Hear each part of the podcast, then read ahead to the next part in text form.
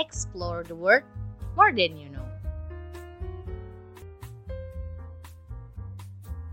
Now, you're listening to Voir, Voice of International Relations. Explore the world more than you know. Uh, kembali lagi bersama saya Muhammad Olehem Syabana di Voir dengan kedatangan tamu Ibu Anita. Ya, halo semuanya. Hai. Nah, jadi Bu Anita ini menyempatkan waktunya untuk bisa menjadi bintang tamu di uh, episode kali ini. Uh, jadi Bu Anita ini mungkin sebagai dosen U M K T, Bu, ya? Dosen H I U M K T yang mungkin kalau bisa dibilang seangkatan ya sama Pak Pak Khairul Amin, sama Pak uh, Ziki Aulia Al-Faruki, ya. Dan juga um, sama Pategar. Pategar ya. Ya. Karena di H I ada enam dosen, Bu, ya? Ah, ada enam dosen. Yang masih aktif, hmm. Ibu, Pategar juga yang masih berstatus kuliah juga, ya? Iya, masih ah. tugas belajar oh, gitu. Oke. Okay. Nah, jadi uh, hari ini kita akan mengulik sedikit bagaimana kegiatan Bu Anita ini sebagai dosen dan sebagai mahasiswi juga di Thailand. Yeah. Eh, di Thailand. Di Taiwan, di Taiwan. Di Taiwan. Taiwan. Nah. Uh, mungkin bisa ceritain sedikit, Bu, tentang bagaimana kegiatan kuliah di Taiwan, hmm. kemudian uh, caranya untuk ke Taiwan tuh kayak apa, Bu, ya? Kayak gitu. Caranya buat, ke, maksudnya uh, buat mendapatkan beasiswa apa ya. Dari sini, dari buat perjalanan seperti apa ke uh, Taiwan? Mungkin perjalanan aja, mungkin uh, dari S satu, S dua, oh, gitu. Okay, terus okay. ke bisa ke jadi Taiwan. Sejarah hidup ah, gitu ceritanya itu. Ya, kok bisa mungkin sampai itu. Taiwan ya, gitu. Itu. Nah. Oke, okay, well teman-teman, apa Voir, Voir ya? Voir, Voir. Apa sih Voir tuh kalau boleh tahu? Voice sebenernya? Of International Relations. Oh, nah, jadi salah satu program epis, program dari uh-huh. uh, dari Komahi, uh-huh. terus dari Prodi. Uh-huh. Nah, itu terbentuk uh, uh-huh. dari situ. Jadi keluarnya Voir. Oh, Voir. Ngomongnya apa? Voir, Voir, Voir. Gitu benar ya ngomongnya Voir. Yeah, asik. Oke. Okay. Wah, good ya. Uh, saya agak kaget sih ini uh, mahasiswa H I punya program yang ditayang di mana nih? Spotify? Di Spotify. Oke, okay. YouTube juga? YouTube masih on progress, Bu. On progress. Jadi fokusnya kita ke tunggu, Spotify. Ya. Ya. Jadi sebenarnya gue nggak perlu lihat kamera dong kalau cuma Spotify kayak gini. Hmm, dan kalau Spotify sekarang ada fiturnya, Bu. Fitur baru ada videonya. Oh, gitu. Nanti ada video, ada audio. Nanti kita di situ ada. Oh, jadi nggak, kita nggak masalah lah ya. Nggak harus lihat kamera terus ya. Boleh. A- agak kurang sopan soalnya kalau ngomong nggak eye contact. Lihat saya, lihat saya juga. Bisa, lihat kamera juga bisa. Oke, okay, jadi ceritanya dulu itu kita awali dari S satu dulu aja, yeah. Aku ceritain. S satunya aku di ah, aku orang Bar- Banjar asli. Oh, Banjar. Orang Banjar asli, darah murni Banjar sih ceritanya, darah murni. Jadi kalau di Harry Potter tuh ada magel, yeah. Ada yang darah murni, yeah. Ada yang separuh magel tuh apa ya namanya ya?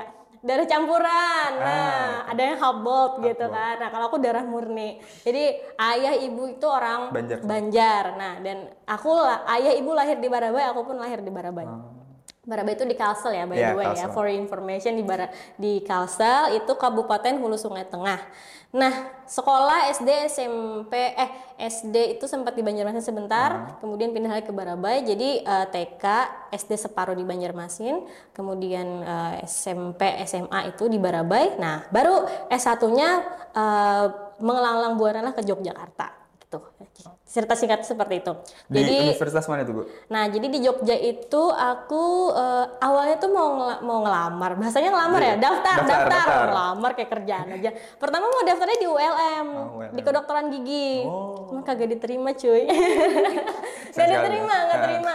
Waktu itu mungkin memang aku bukan passionnya itu bukan di I P A ya, yeah. Walaupun anak I P A tapi sebenarnya anak I P A yang terpaksa masuk I P A ah. gitu. Jadi sebenarnya maunya masuk I P S, I P S. Tapi karena orang tua bilangnya I P A aja, I P S itu banyak kan yeah, banyak uh, stereotipnya, stereotipnya yeah. gak bagus gitu katanya. Padahal aku sukanya di I P S sebenarnya, dan juga nilai-nilaiku kalau dari, dilihat dari rapot itu bagusan. Sebenarnya bagusnya itu I P S, I P S. Dari yeah. S D, S M P, S M A itu I P S uh-huh. yang paling bagus.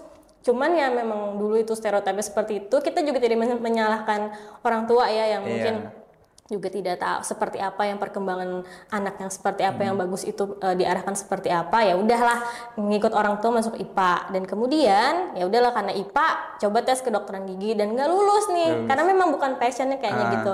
Setelah itu saya langsung daftar ke U M Y, Muhammadiyah Yogyakarta. Hmm. Nah disitulah uh, langsung memilih jurusan yang sesuai dengan passionnya, yaitu hubungan internasional. Karena memang dulu sebenarnya waktu S M A itu mau kuliah tuh hubungan internasional. Oh, hubungan internasional, Bu? Iya memang dulu. Aha. Karena ada dulu ada punya keluarga.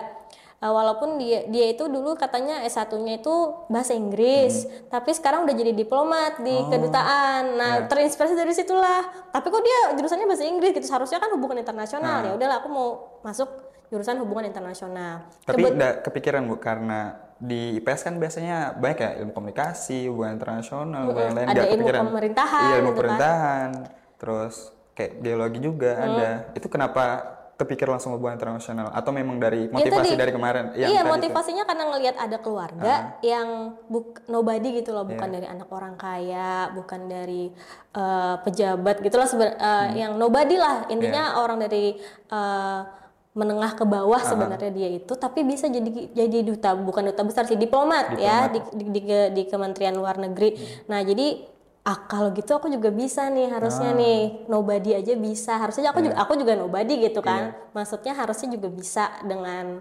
perjuangan dan lain-lain. Nah akhirnya nyobalah uh, daftar di U M Y, karena waktu itu kan karena yang tadi mau kedokteran gigi itu kan ya. S N M P T N ya uh, dulu ya. Kalau sekarang apa bilangnya? Sama Bu, S N, S B. Kalau jenjangnya S N kan dari sekolah ya. Uh-uh. Kalau S B itu dari uh, kita ikut ujian S B mm. di universitas di mana tempatnya ujian, uh-uh. nah nanti Daf- masuk di situ. Uh, kalau dulu, kalau dulu itu uh, jalur man- jalur smooth ya dulu ya, jalur uh, mandiri yang ada itu loh awal pangkalnya. Yeah. Nah kalau kalau S N M P T N itu kan dari sekolah, dari, peringkatan nilai uh, uh, dari sekolah. Gak ada peringkatan dulu, semua orang boleh ikutan. Oh, yeah. Yang penting lulus lulus apa lulus tes mm-hmm. itu aja.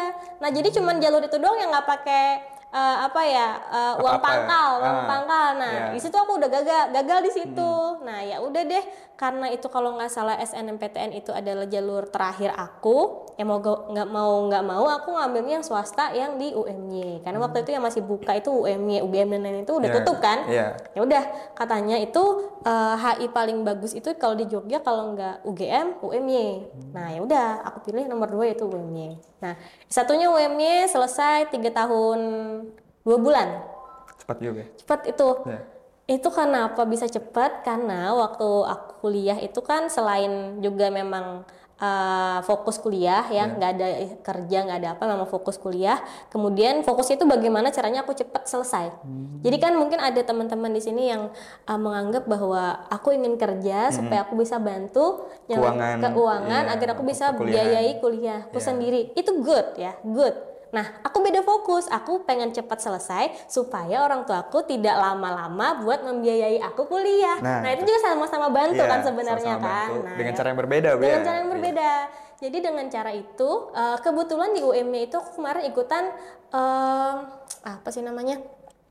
Uh, ada program, program untuk mempercepat. Bukan, bukan, bukan. Kayak program kreatif P K M. Oh, P K M. P K M. Yeah. P K M itu macam-macam kan, ada yang penelitian, nah, ada juga yang pengabdian. Yeah. Kebetulan aku ikutan yang pengabdian dan lolos dibiayai kemarin waktu itu. Nah, pengabdian itulah yang membuat waktu itu uh, yang seharusnya aku itu belum saatnya buat K K N. Hmm. K K N dulu itu dulu itu kalau di U M Y wajib K K N. Wajib K K N. Nah, jadi P K M ku itu bisa dijadikan sebagai konversi, K K N. Konversi ya, konversi K K N. Sebagai K K N. Oh. Sekalian mengerjakan P K M, sekalian yeah. mengerjakan K K N. Hmm. Nah, goodnya jadinya lebih cepat dong dibandingkan cepet teman-teman ya? yang uh-huh. lain, dan aku juga bisa menarik teman-temanku yang di luar di luar uh, P K M itu ya. Jadi di anggotanya kan ada sepuluh kalau nggak salah ya. Kemudian aku narikin lagi teman-temanku, siapa yang mau ikutan nih uh, buat bantu di sini. Jadi teman-teman yang lain ikutan ikutan di sana dan juga ikutan barengan lulus, dan akhirnya cepat juga. Sama-sama berarti nah, ya, sama-sama. Nah, kebut- nah itulah salah satu uh, tips ya, Bu, ya? tipsnya. Bisa, ya, waktu P K M itu bisa. Jadi carilah uh, cara supaya kamu cepat lulus. Program apa kayak bisa uh, ikutan? Nah. Oh yes, uh, U M K T juga ada mungkin kemarin ya sosialisasi tentang P K M. Uh-huh. Nah itu juga buka. Jadi buat teman-teman uh, teman-teman Fireteam juga informasi uh-huh. uh, P K M, ada sosialisasi dan ada pembukaan P K M juga di U M K T. Kalian bisa cek uh, di I G-nya, bisa cek di uh, U M K T Airrio, di sana juga uh, lengkap informasinya tentang P K M. Iya, betul banget. Apalagi sekarang kan ya. Kalau di zaman aku kan nyari info itu ada harus tanya dosen dulu, iya. atau ke ruangan mana dulu, nah, gitu kan, buat nyari-nyari. Sekarang kan gampang, sekarang tinggal lihat Instagram, iya, selesai tempat, gitu kan. Uh, penyampaian informasi juga banyak, hmm, ya. Betul, jadi betul sekarang banget. Agak enak. Jadi nggak ada alasan deh buat kalian cuman di rumah nonton nonton nonton doang, yeah, atau nonton, nonton TikTok. Scroll, uh, uh, kan anak muda kan, iya, TikTok, Instagram. Itu nggak berasa, yeah, loh, tiba-tiba waktu kita setengah hari habis, nah, kan, bener banget. Nah, aku juga sebagai dosen juga pernah kayak gitu sih, masih kayak gitu, dan mencoba untuk menghentikan aktivitas, yeah, itu ya. Itu memang addicted banget kan, dan memang dirancang untuk hmm. adiktif banget buat, yeah, kita. Semakin lama kita nge-scroll, semakin ya semakin. Kalau di Shopee kan dapat uang kan? Iya, kalau di Shopee dapat uang. Kalau ini dapat merah ya mata ini. Ya gitu lah dia. Mereka, yeah, kan membeli uang, membeli waktu kita ya. Yeah, ya betul. Oke, okay, jadi uh, S satu di U M Y, hmm, S dua di U G M. Di U G M. Nah, itu lucu juga tuh. Waktu itu setelah uh, K K N kan, hmm. K K N setelah itu ngerjain skripsi. Aku udah tahu nih, setelah ngerjain skripsi udah berpikiran nih, apalagi setelah ini, yeah, gitu kan, setelah skripsi apalagi. Jadi aku tuh orangnya takut sekali nggak ngapa-ngapain ya, jadi atau takut tertinggal dengan teman-teman, yeah, yang lain. Jadi uh, apa ya, setelah masa udah cepet-cepet lulus terus kalau nganggur ya malu juga kan, yeah, maksudnya gitu, dan takut juga sebagai pengangguran terdidik gitu kan, yeah, pengangguran terdidik. Jadi ya, uh, mencoba mencari cara gimana nih caranya. uh, Terus aku tanya sama dosenku waktu itu, Pak, ini saya udah mau lulus nih, skripsi udah lagi dikerjain, sebentar lagi lulus, kira-kira ngapain lagi ya Pak ya? Kata beliau gini, namanya Pak Ade Ma'ruf Wirasanjaya, dosen. Masih di, ya, di U G M?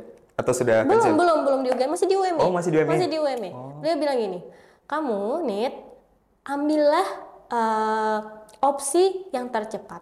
Kalau kamu dapat pekerjaan lebih dahulu, ambil. Kalau kamu uh, dapat kesempatan buat kuliah lagi, ambil. Oke, kuliah, kataku. Ya udahlah, aku coba kan buat daftar. Kira-kira aku ini bisa daftar di mana ya, gitu kan? Karena waktu itu pekerjaan bingung juga nih mau kemana. Kan kuliah kan yang paling gampang buat dicapai, iya, waktu di, itu. Untuk dicari lagi. Nah, gitu kan. Dan kebetulan juga orang tua mungkin bisa aja masih membiayai karena kuliah di, di apa di Jogja itu ya relatif murah aja, yeah, gitu loh, yang paling nggak biaya hidupnya murah gitu kan, dan kita udah di situ gitu, nggak usah mikirin tiket dan segala macamnya lah. Nah waktu itulah kepikiran bahwa kalau udah ulah kuliahnya S satunya U M Y, artinya harus lebih naik tingkat lagi nih, yeah, ke uh, yang peringkat kampus yang lebih bagus lagi gitu kan, artinya ya mau ya harusnya U G M kan, hmm. waktu itu pilihannya U G M. Ya udah cari informasi di U G M, waktu itu aku belum lulus, belum, belum lulus aku udah cari informasi S dua di U G M. Kebetulan buka Uh, pendaftaran waktu itu, pembuka pendaftaran, pendaftaran itu kalau S dua magister, Mbak? Iya, magister, magister S dua Hubungan Internasional. Kemudian uh, syaratnya bisa pakai surat keterangan lulus. Waktu itu, waktu oh. itu boleh. Jadi aku itu uh, ujian skripsi kalau nggak salah bulan apa gitu ya, bulan selang berapa bulan? Tiga bulan? Iya, kalau nggak salah bulan Desember apa bulan November. Uh-huh. Kemudian kan dari situ setelah ujian kan kita bisa minta surat keterangan lulus, walaupun kita belum belum semhas, belum sudah sudah semhas. Semhas apa tuh? Seminar hasil. Udah udah udah oh, oh, udah udah, udah udah ujian akhir udah uh. udah ujian apa? Ujian akhir lah, pokoknya ujian akhir skripsi gitu udah selesai. Tapi kan proses menuju wisuda dan mendapatkan ijazah itu kan masih ada perlu dua bulan kalau nggak, yeah, salah. Kayak nyetak lah, uh-uh. perbaikilah, kemudian revisi-revisiannya masih ada. Iya, belum lagi mikirin buat wisuda kan, kebaya-kebayaan gitu-gitu deh pokoknya kan. Itu kan panjang juga, ceritanya, iya, ya. Banyak kan ceritanya itu. Akhirnya, tapi di situ kita kan udah punya surat keterangan lulus, yeah, waktu itu. Daftarlah aku ketika orang belum wisuda, belum wisuda aku udah daftar. Oh, jadi tuh daftarnya nggak daftar mandiri gitu ya? Nggak ada beasiswa lagi untuk? Iya, daftar mandiri. Daftar waktu mandiri. Itu daftar mandiri. Hmm. Ya tadi karena takut banget jadi pengangguran terdidik. Habis itu daftar dan ternyata lolos. Lolos. Lolosnya itu dikabarkan waktu bulan Februari tanggal hmm, tiga belas Februari, saya ingat itu. Karena waktu tanggal empat belas Februarinya itu hmm. saya wisuda, weh, wisudanya oh, iya. Valentine ceritanya. Jadi empat belas Februari dua ribu empat belas itu saya wisuda S satu. Hmm. Nah, ini Februari juga. Iya ya, ini Februari juga ya. dua ribu empat belas pokoknya itu wisuda S satu. Kemudian uh, satu minggu kemudian setelah wisuda baru uh, uh, apa?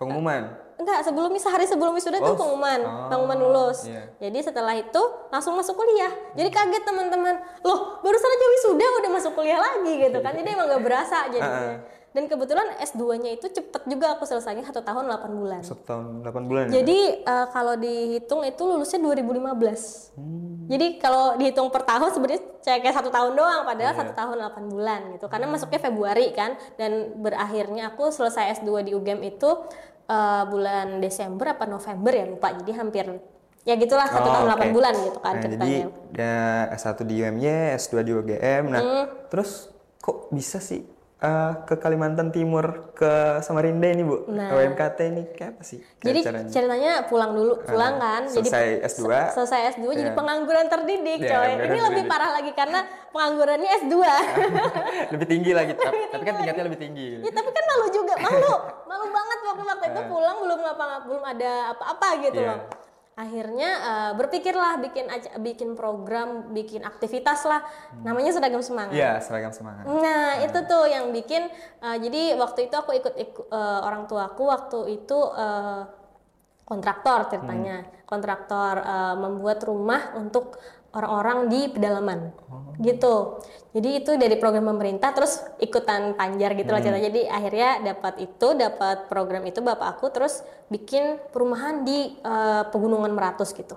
Meratus. Jadi karena emang slow banget kan habis yeah. lulus gak ngapa-ngapain, ikut lah Pak lihat-lihat gitu. Ikut lihat di situ banyak anak-anak yang sekolah, ada sekolah cuman hmm. mereka ke sekolah nggak pakai seragam. Oh. Kemudian karena memang sekolahnya jauh, yeah. jadi guru-gurunya itu waktu itu jarang jarang masuk. Hmm. Uh, jadi, jadi kurang tenaga pendidik juga. Kurang juga. tenaga pendidik hmm. gitu kan. Walaupun ada P N S di sana cuman kan uh, jauh banget untuk sampai di situ. Saya sangat mengerti ya bahwa di situ gurunya adalah P N S dan beragama muslim. Oh. Sedangkan di sana lingkungannya adalah orang orang yang beragama keharingan, oh. jadi nggak ada namanya masjid di situ. Oh. Kalau kesana pun harus naik motor itu. Berapa jam ter- dari ini dari tempat sekitar ibu? Dua jam dari dua jam pusat, kota, pusat kota ya. Di Barabai itu kan udah di kabupaten ya, yeah. itu di gunungnya kabupaten gitu kan. Jadi buat yeah, ke situ yeah. itu uh, susah banget gitu aksesnya ya. Jadi, uh, jadi hanya motor be.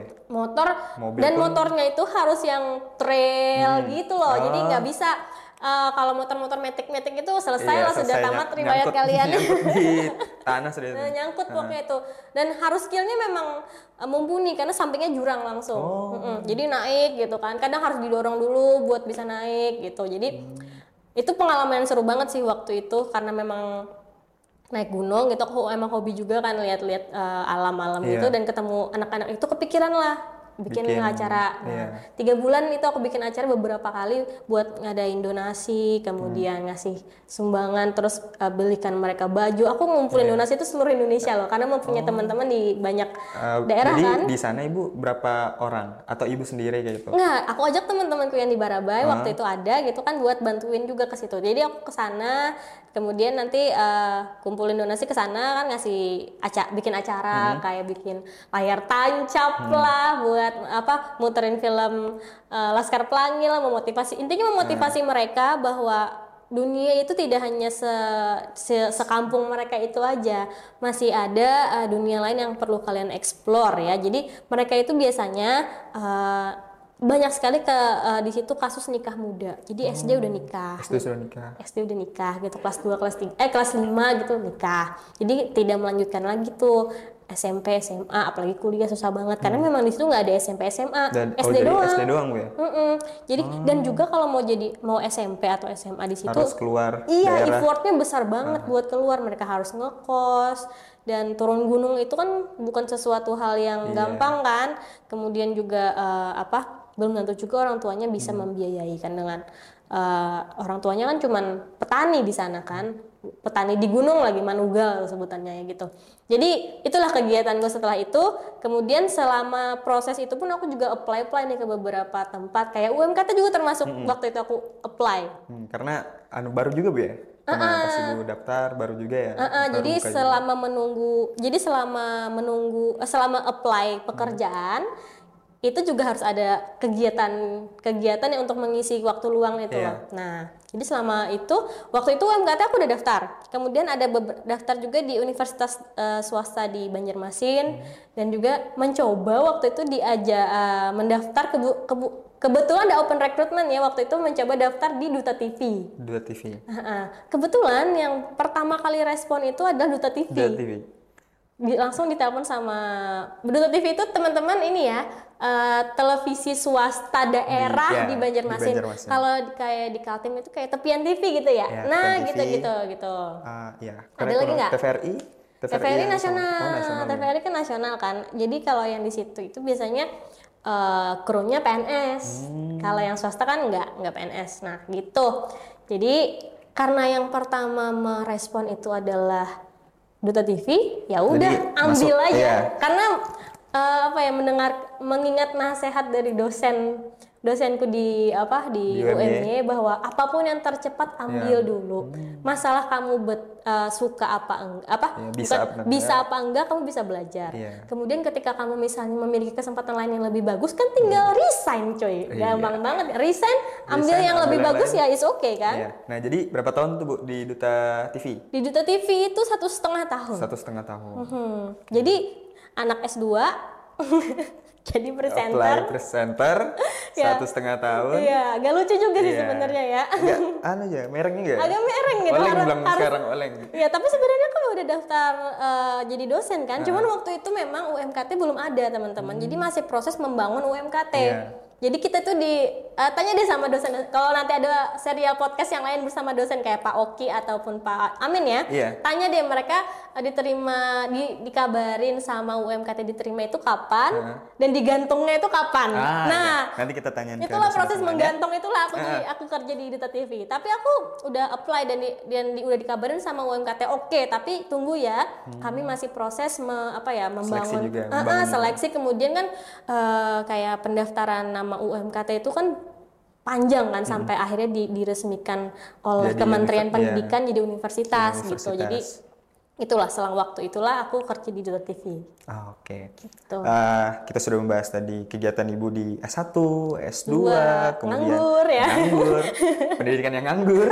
Nah, terus ada seragam apa tadi? Seragam semangat seragam namanya. Seragam semangat hmm. uh, kayak ini ya uh, pendidikan ke desa-desa gitu ya? Iya, nah, bukan uh, pengabdian lah istilahnya. Pengabdian masyarakat ya. Iya, cuman itu masyarakat. Adalah kegiatan yang di apa ya dipelopori sendiri hmm. gitu loh. Nah, hmm. terus uh, Duta T V dan hmm. kemudian uh, terakhir jadi dosen, dosen U M K T. Ya, nah, terus uh, dosen di U M K T berapa tahun?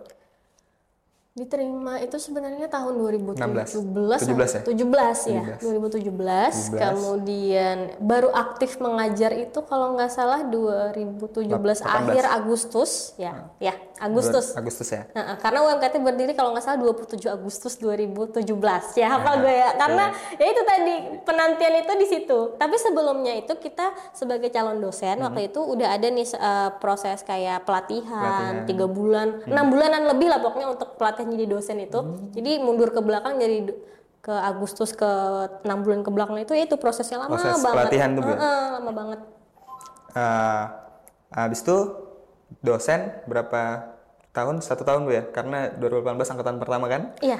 Uh, terus uh, dapat uh, beasiswa ke Taiwan. Iya. Nah itu kayak apa tuh Bu? Karena kan masih menjadi dosen ya, uh-uh. dan juga banyak. Uh, Saya panggil teman-teman ibu aja ya, teman-teman dosen, teman-teman. Bukan bapak-bapak ibu saya ya. Oh iya, iya teman-teman ibu. Iya iya. Ya, teman ibu, bapak dosen. Uh-huh. Nah itu kan banyak juga yang nge-apply uh-huh. tentang uh, S tiga. Uh, mau S tiga. S tiga, saya juga pernah ketemu dengan Pategar, uh-huh. bercerita tentang bagaimana beliau tuh dapat S tiga uh-huh. beasiswa. Nah ibu tuh bagaimana dapat beasiswa S tiga ke Taiwan? Oke. Okay. Jadi gini, jadi, jadi gini teman-teman anak-anak semua, dengarkan, dengarkan ya. Ini now. Ada orang tua mau bercerita. Gini-gini, uh, dua ribu delapan belas itu uh, angkatan pertama yeah. U M K T Februari ya kalau nggak mm. salah. Mm-hmm. Oke, okay. Saya mulai mengajar itu, oh sorry, enggak enggak enggak, dua ribu Agustus kita udah mulai ngajar. Agustus U M K T berdiri, udah ada pendaftaran, udah ada satu angkatan mm-hmm. tuh waktu itu. Itu berapa berapa orang tuh? Udah sampai lima puluhan ya? Kalau nggak salah itu mahasiswanya sebelas apa empat belas ya lupa aku iya, iya. apa tujuh ya? Karena masih baru ya? Iya masih yeah. baru dan itu kan sebenarnya Agustus kan didirikan ya dua puluh delapan hmm. Agustus cuman uh, ketika kampus-kampus lain itu udah udah membuka udah, udah membuka apa? Membuka pendaftaran pendaftaran U M K T itu telat-telat banget pokoknya. Jadi kita tuh ter, cuman sisa sisa mahasiswa yang kira-kira mungkin tidak di tempat lain atau yeah. baru aja memikirkan mau hmm. kuliah. Nah, itu pokoknya lah intinya ketika semua kampus di Samarinda ini sudah menutup, sudah menutup uh, pendaftaran, U M K T baru buka. buka, baru buka, baru. bukan masih baru yeah. buka. Jadi telat sebenarnya memulai memulai apa ya? pembukaan, uh, pembukaan dan juga harusnya itu udah mulai aktif okay. uh, belajar mengajar, cuman waktu itu U M K T telat. Tapi well akhirnya kami dapat empat belas apa sepuluh mahasiswa gitu, kayak Laskar Pelangi ya. Kecil. Cuman itu benar-benar mahasiswanya tuh ter- terngiang sampai sekarang dan memiliki, uh, kami memiliki apa ya rasa kekeluargaan yang begitu erat karena dia ini loh uh, anak-anak pertama kami gitu hmm. ya. Mungkin ada Suha, mungkin terkenal nggak yeah. kakak angkat yeah. Suha, nah. kemudian siapa lagi ya? Ya itulah banyak lah pokoknya. Hmm. teman-teman itu. Nah, kemudian kemudian uh, uh, oke, okay. jadi Agustus uh, kita alhamdulillah memiliki pimpinan ya, hmm. Pak Rektor yang memiliki visi uh, karena beliau sudah pernah menjabat sebagai rektor, rektor juga di, di Universitas Muhammadiyah Surakarta yeah. dan mer- beliau mencoba mengaplikasikan uh, apa yang sudah beliau kerjakan di, di U M S untuk diaplikasikan juga di U M K T. U M K T. Nah, di U M S itu beliau melakukan percepatan uh, pendidikan dosen yaitu S tiga ya. Hmm. Jadi kenapa itu penting? Karena itu akan menyangkut ter, uh, kepada akreditasi kampus dan juga hmm. akreditasi prodi dan lain-lain dan juga tentu kualitas pendidikan ya. Ketika yeah. dosennya sudah memiliki pendidikan yang tinggi, maka otomatis mahasiswanya juga akan bagus gitu kan. Yeah. Produksi mahasiswanya juga bagus hmm. gitu. Well, jadi waktu itu uh, yang pertama kali uh, Uh, rektor itu membe- apa program pertama beliau itu datang ke sini adalah uh, untuk dosen-dosen baru pertama adalah mengajari kami untuk uh, pelatihan I E L T S. Bagaimana I E L T S. Supaya dosen-dosen U M K T ini memiliki sertifikat I E L T S hmm. yang nilainya tinggi supaya bisa apply ke kampus-kampus luar negeri gitu kan. Jadi targetnya beliau adalah dosen ha- dosen uh, U M K T harus bisa semuanya harus S tiga, semuanya loh. Semuanya, semuanya harus S tiga. Hmm. Kemudian uh, kalau bisa ya uh, itu adalah S tiga di luar negeri. Hmm. Waktu itu uh, Prof itu tidak tidak ada target tuh nggak boleh katanya di dalam negeri. Targetnya harus luar negeri hmm. gitu. Jadi uh, setelah uh, itu beliau itu uh, mengadakan uh, apa ya kerjasama internasional dengan beberapa kampus, ya, di, kampus di Taiwan uh, dan juga di Korea karena itu juga udah ada relasi ya beliau ya, di Korea U M S, ya. Kayak di Kyongdong University uh-huh. itu kan teman lama beliau hmm. yang udah punya kerjasama juga di U M S.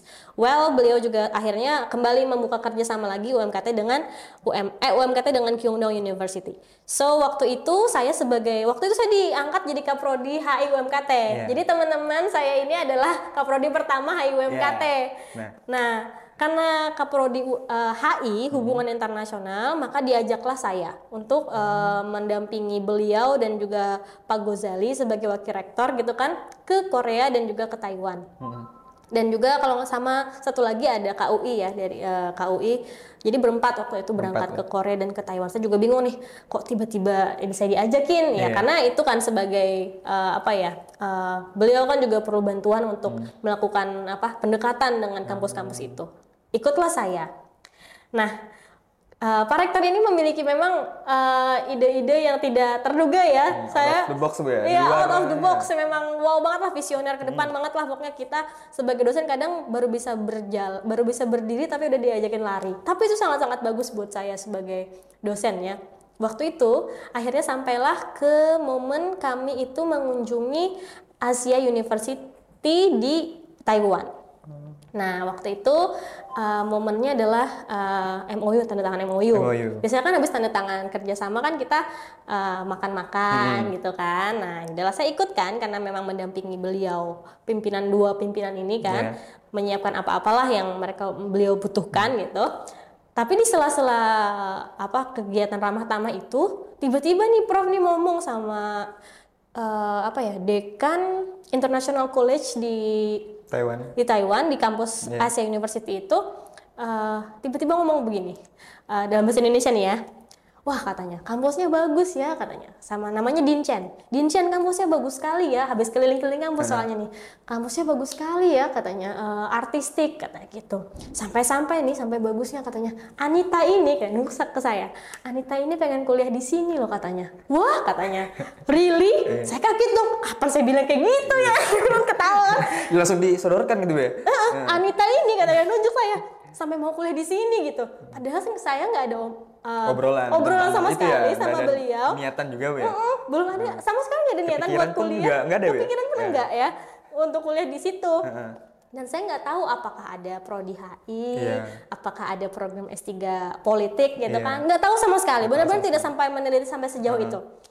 Tapi Prof itu bilang seperti itu. Saya bingung dong sebagai dosen kan, kalau saya bilang enggak enggak ada Prof bohong kan nggak mungkin, iya, nggak mungkin. Nggak mungkin. Saya harusnya mendukung beliau kan sebagai uh, bawahan beliau dan juga harusnya kan juga eh, saya anggap itu adalah sebagai bahasa basinya orang diplomat ah, kan gitu iya, kan. Betul. Nah jadi ya nggak apa-apa, nah, yayan apa. aja kan. Iya. Itu juga mungkin uh, pujian Prof ya hmm. untuk kampus itu gitu yeah. kan untuk mendekatkan diri dengan kampus tersebut. Yeah. Tapi Prof Chen ini menganggap itu adalah sebuah keseriusan. Nah, jadi langsung diain. diain. Oke okay, Anita, really? Do you want? Katanya gitu.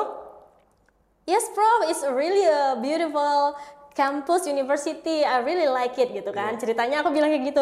Terus oke okay, katanya. Sebenarnya uh, besok adalah hari terakhir pendaftaran Daftaran. untuk S tiga katanya. Oh, jadi pas-pas ini Iya, besok katanya. Dibilang itu besok. Kamu uh, saya terima sebagai mahasiswa di Asia University today katanya gitu. Uwe, jadi, terus disalamin lah sama beliau gitu. Sehat-sehat sehat disalamin. Prof juga nyalamin selamat Anita gitu kan. Pak Go nyalamin. Dia agak agak lucu juga Bu ya masuknya ya. Iya. Ibarat kan ah ya jalur orang dalam gitu ya. Iya, iya mau gimana dong bingung iya. kan saya jadinya disalamin sama beliau. Selamat, selamat, selamat gitu kan. Nah. Gak mungkin kan saya gini-gini lagi iya, kan.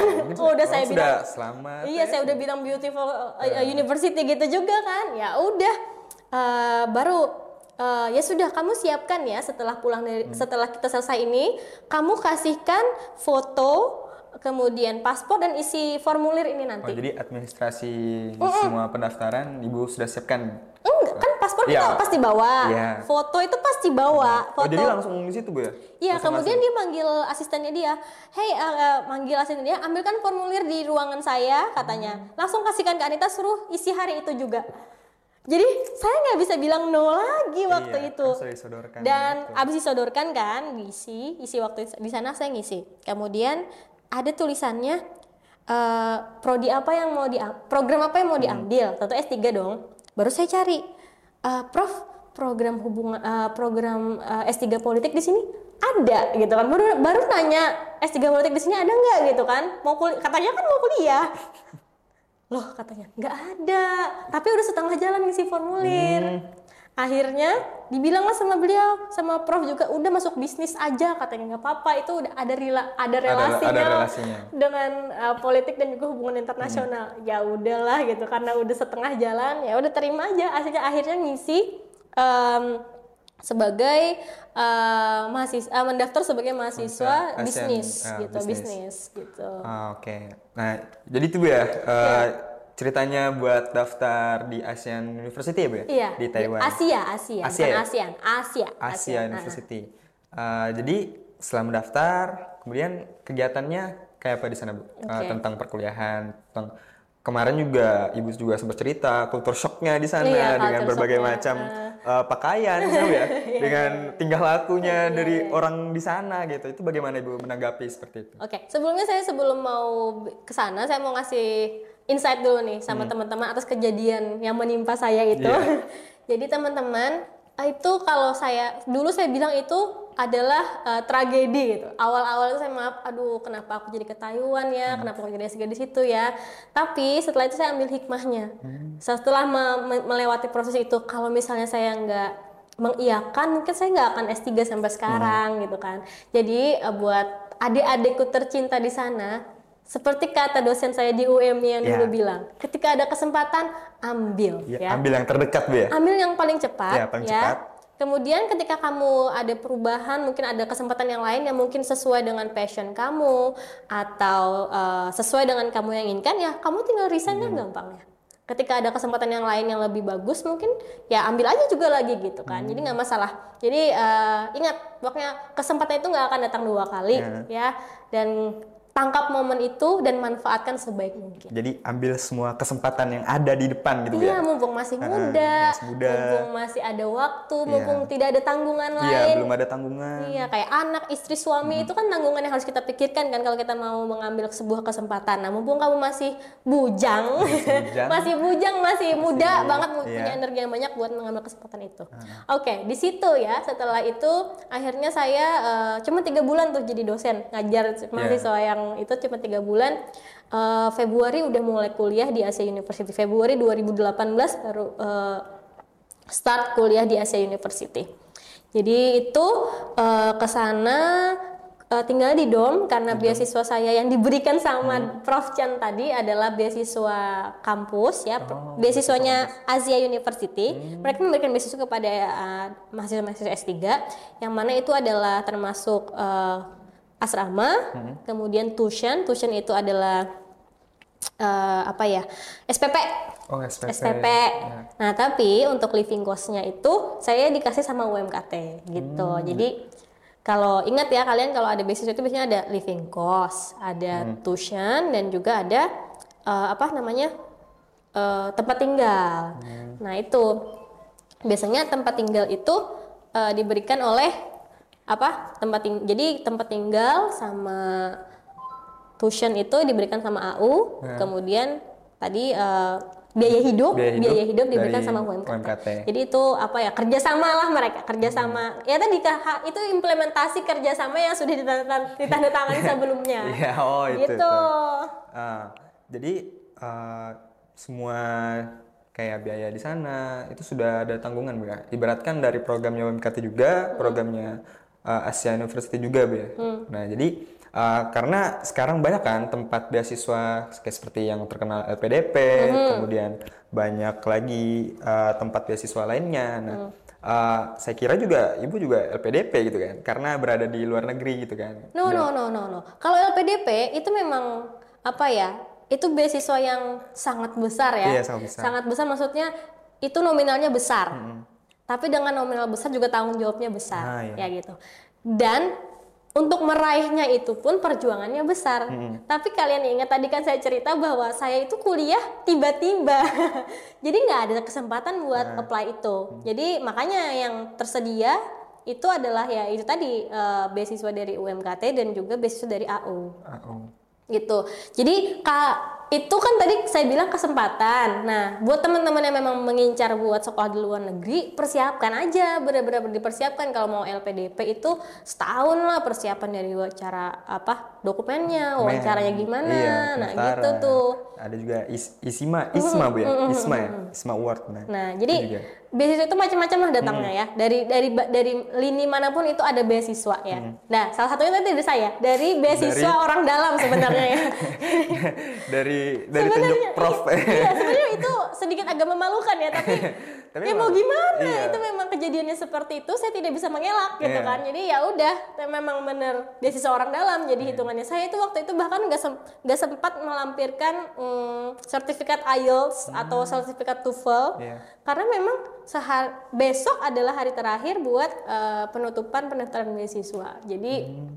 Desember kami datang ke sana, Desember dua ribu tujuh belas, saya masuk Februari. Februari, oh rentang sebulan aja. Sebulan doang kan, bayangkan. Mana ada beasiswa nge-apply satu bulan, nggak nah, ada. Itu deh. Nggak ada. Itulah, berarti privilege-nya di dosen U M K T ya? Iya, betul. Nah, makanya U M K T ini memang benar-benar uh, pimpinan-pimpinannya itu memang menyiapkan, hmm. memiliki visi ke depan iya, gitu kan. Juga, iya. iya. Bagaimana uh, kampus ini lima tahun ke depan, sepuluh tahun ke depan gitu. Jadi ba- kalau misalnya seorang sebuah kampus mau mengeluarkan dana yang hmm. begitu besar untuk menyekolahkan dosennya. dosennya, itu artinya dia udah berpikir ke depannya hmm. seperti apa. Dia mau nanti akreditasi kampusnya seperti apa. Beda misalnya kalau misalnya sebenarnya ya, kalau mau menarik mahasiswa lebih banyak hmm. lagi, kalau swasta kan pasti mau menarik mahasiswa yeah. lebih banyak lagi. mahasiswa, kalau kita pakai ilmu marketing ya, mahasiswa sama orang tua murid itu, orang tua mahasiswa itu yang pertama kali dilihat sama orang tua murid sama mahasiswa untuk menyekolahkan anaknya ke sebuah kampus itu adalah bangunan. Iya, tentu. Iya kan, bangunan. Betul kan? Gak ada tuh yang nanya S tiga-nya, do, itu dosennya S tiga nggak? Nggak.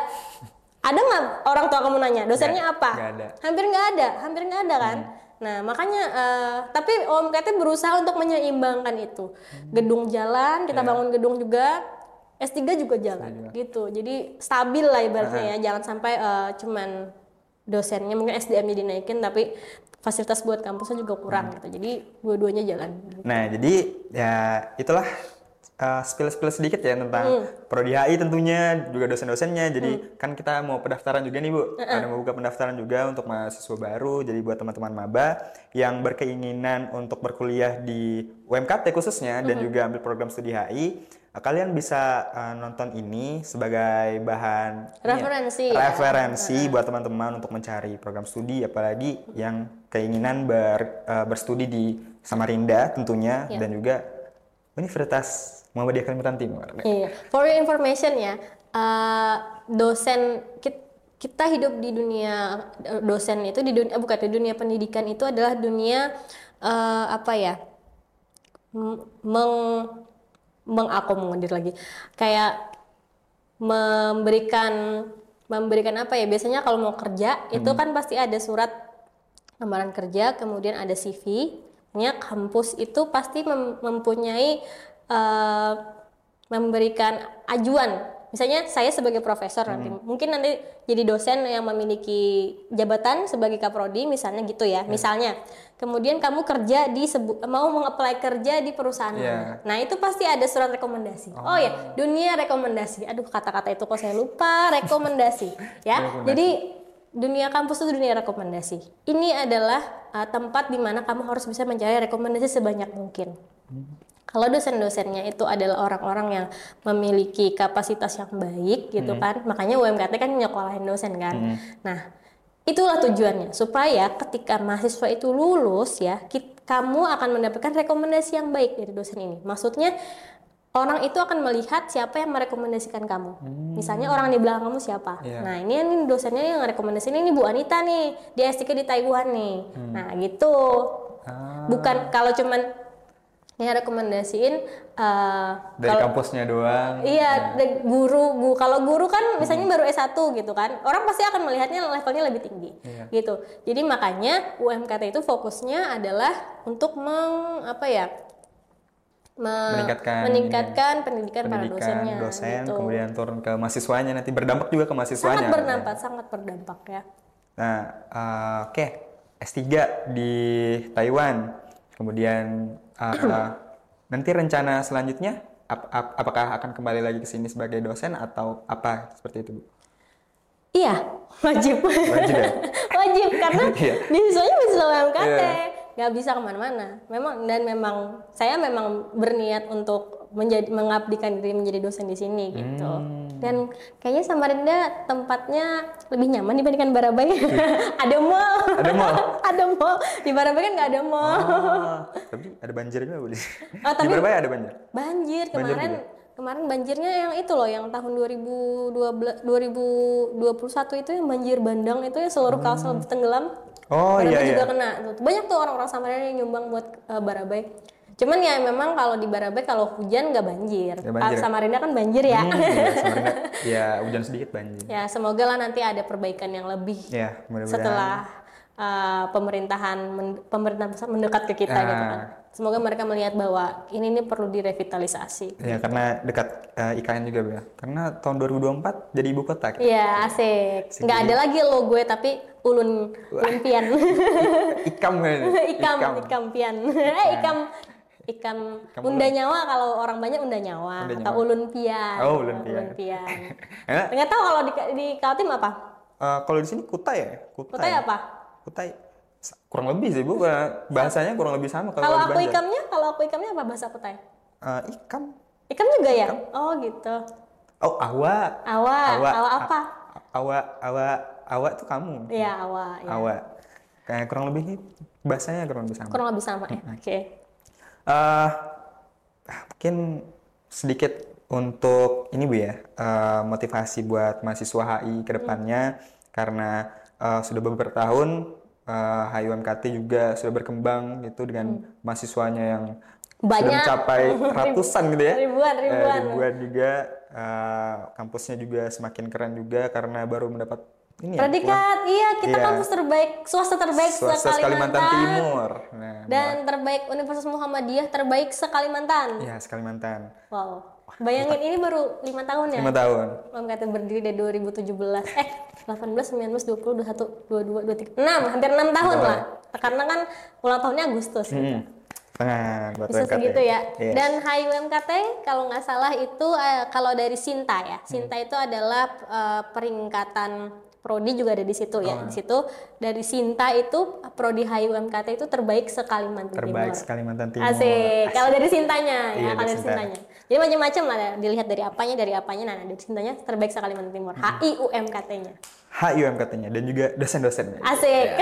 Dan juga masih muda-muda ya. Yeah. Nah, itu saya kaget sih kok bisa gitu kami yang muda-muda ini dan dibantu dengan teman-teman hmm. anak-anak yang ya apa ya ibaratnya dulu kan dianggap uh, underdog ya bahasanya underdog ya gitu ya di bawah ya iya nah. Tapi tiba-tiba bisa kayak gini nah. gitu wah bangga banget sumpah ya itulah namanya ya, dosennya kita, juga iya. dengan pendidikan yang tinggi mahasiswanya juga harusnya uh. kita berjuang sama-sama kan dalam penilaian sebuah kampus itu tidak hanya peran dosen tapi iya. juga peran mahasiswa misalnya kalau mahasiswanya berprestasi Prestasi, gitu kan didukung. Kemudian lulus tepat waktu ya, tepat waktu nah itu tuh sangat mem- mempengaruhi hmm. mempengaruhi penilaian hmm. dari apa ada poin-poinnya kan ya, nah akreditasi itu juga kampus juga, juga. Hmm, dan betul. Juga tentunya kinerja dosen juga dievaluasi kalau iya, misalnya betul. Ada mahasiswa yang iya karena dosen itu kan dinilai atas tiga hmm. penelitian pengabdian dan juga pengajaran kalau pengajaran hmm. well kita selalu lakukan yeah. ya pengabdian nah itu pengabdian sama penelitian itu yang di luar yang kalian tidak mungkin tahu ya kadang yeah. tuh kalau pengabdian itu kan ada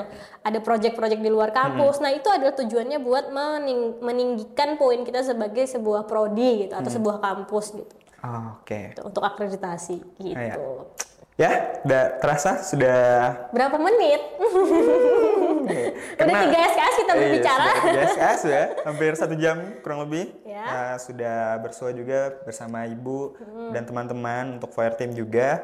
Nah, jadi uh, apapun tadi poin-poinnya, apapun yang ada kesempatan segera diambil yang terdekat, hmm. Hmm. yang tercepat, yang tercepat juga segera diambil. Jangan kalau misalnya nanti nggak suka atau nggak cocok bisa resign hmm. gitu iya. ya. Banyak pertimbangannya gitu uh-uh. kan.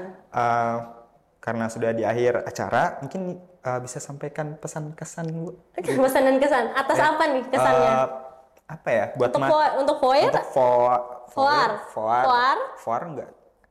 Boleh. Hmm. Untuk mahasiswa juga motivasi okay, buat mahasiswa okay, okay, juga. Okay. Kalau motivasi dari saya tadi mungkin saya tetap akan mengutip uh, apa yang dibilang sama dosen saya, yeah. Pak Ade Ma'ruf Mirasanjaya bahwa apapun uh, apa ya?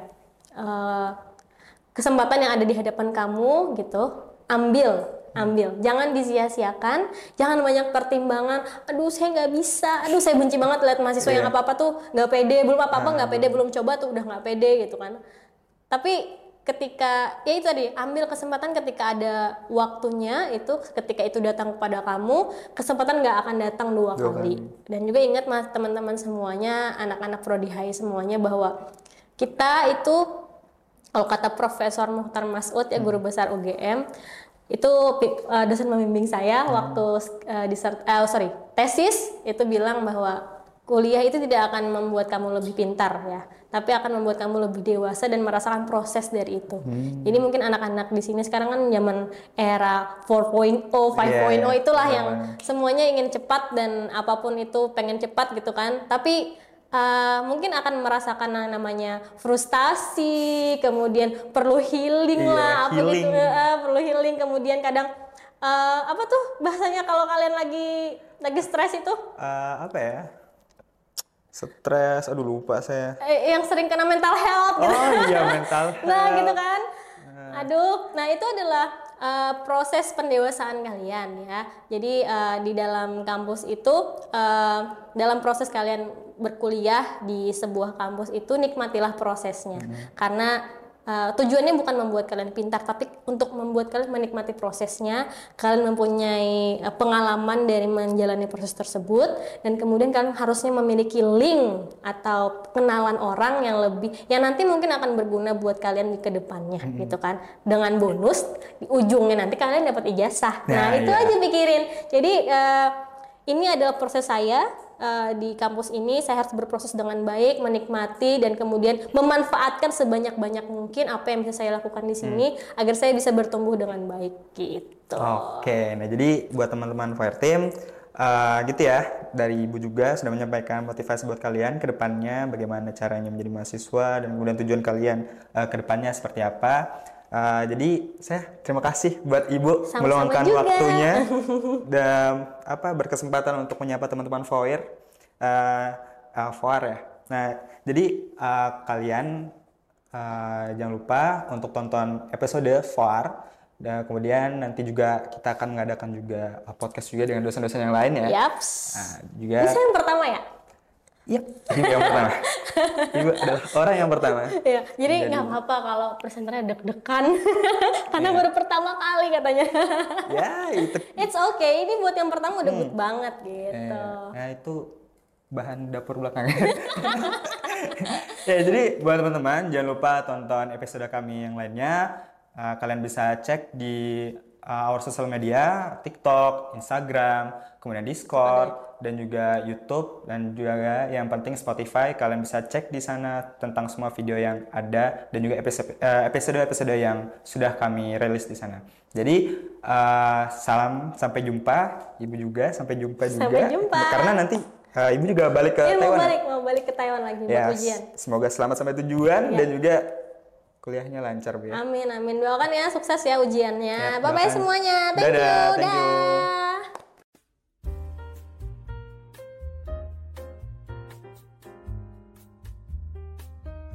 Explore the world more than you know. Now, you're listening to Voir, Voice of International Relations.